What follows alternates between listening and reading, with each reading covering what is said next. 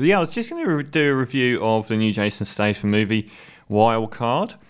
Uh, which has died a death in the box office. He shouldn't have to worry as far as Furious 7 is coming out this week, the last film to feature Paul Walker uh, before his accident, uh, well, his death, uh, alongside his friend in a, a Porsche, uh, very, very famously a couple of years ago. Uh, that's coming out. It's got 84% on Rotten Tomatoes so far. I'm really impressed with that.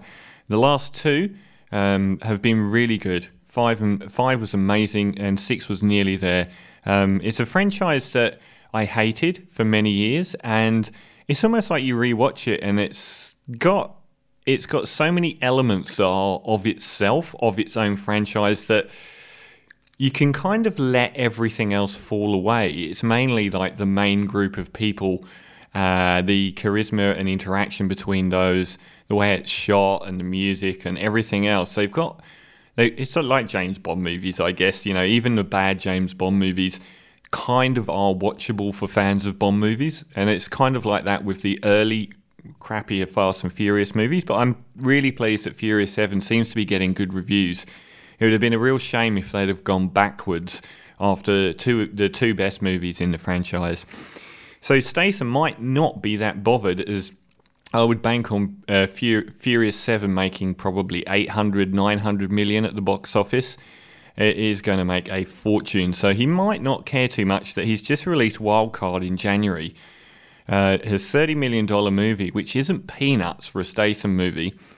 And it bombed. It's made, according to Wikipedia, 1.6 million at the box office. That's gone up a million 300,000 since I last spoke to you, which was last week because it was about 30,000 then. So maybe it's um, had a very stagnated release. I can understand why it hasn't made money. It's uh, based on a book, a crime drama written by, uh, called Heat by William Goldman. And that was made into a movie featuring Burt Reynolds, which was also not very good and I don't think did any money at the box office. Um, it stars Statham, and I love Jason Statham movies. For me, the archetypal Jason Statham movie is the Transporter series. I can't stand those films. I'd never watch those films again. But there's lots of other stuff that he's done which is, you know, maybe not 9 out of 10, but 7 out of 10 interesting. Even misfires like The Mechanic are still got a lot that's interesting about them. And he's a great presence in films. And when he's been asked to act, like The Bank Job, He's really good. He he is a very natural actor. He doesn't deliver lines clumsily. Um, unfortunately, he's one of those bellwether actors that if you put him in Expendables 3, which was one of the worst films of last year, he's he's bad. But everyone in that, apart from Mel Gibson, was awful. So he was probably second least worst in it. Uh, in this film, he stars very similarly to the Mark Wahlberg pretty crappy film, The Gambler. He stars as an obsessive gambler living in Vegas who denies he's an obsessive gambler and who works as a Mr. Fix It. So people in need of dodgy stuff come and get him and he acts tough, sort of thing. Um, you don't get to know a great deal about his past, but what you do learn over the course of the movie is his fatalism. He the movie basically uh, moves around the fact that his ex girlfriend, who obviously still has very strong feelings for, runs th- uh, afoul of three mafioso figures who rape and beat her so she's virtually dead in hospital. She then comes to him and asks for help, but he is very, very unwilling to help her because he knows full well that they're going up against people where the repercussions will be deadly for him and for her. Um, but in the end, he does agree to go and pay this guy a visit and to make him wish he'd never been born uh, in a hotel room in the Golden Nugget in uh, in Vegas.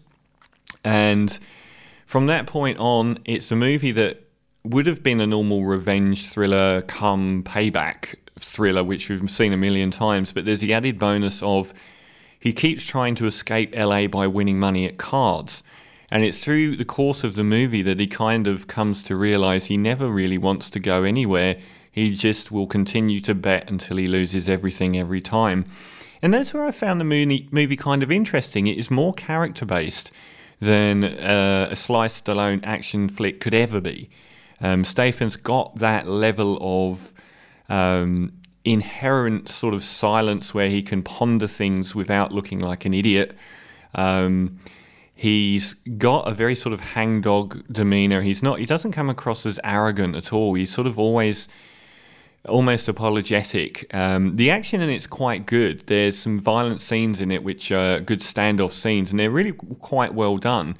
Um, and some of it's cheesy and rubbish as well, but it's nowhere near as bad as it's getting made out. Um, it's certainly not his worst film. It's one of his better ones, I think, and some people might not regard that as being interesting uh, at all. But Statham's done a wide range of movies in recent years. Um, I forget the name of it, but one where he played a homeless person who then befriended a homeless teenage girl and tried to protect her.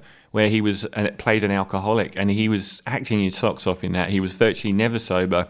He was always falling apart and it was a very depressing movie but a really good performance and an interesting film. And he's made quite a few interesting movies over recent years that have deviated.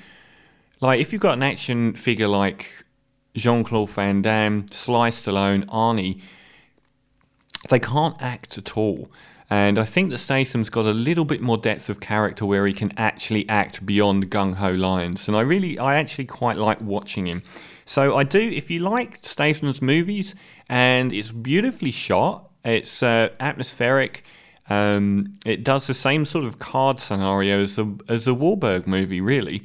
Again, playing games of chance rather than stuff like poker, where they're playing blackjack and it's all doubles or nothing. But it's still fascinating getting in the psyche. So a much better film than it's been made out to be. Maybe it's getting a bit of a push now. Um, wild card with Jason Statham.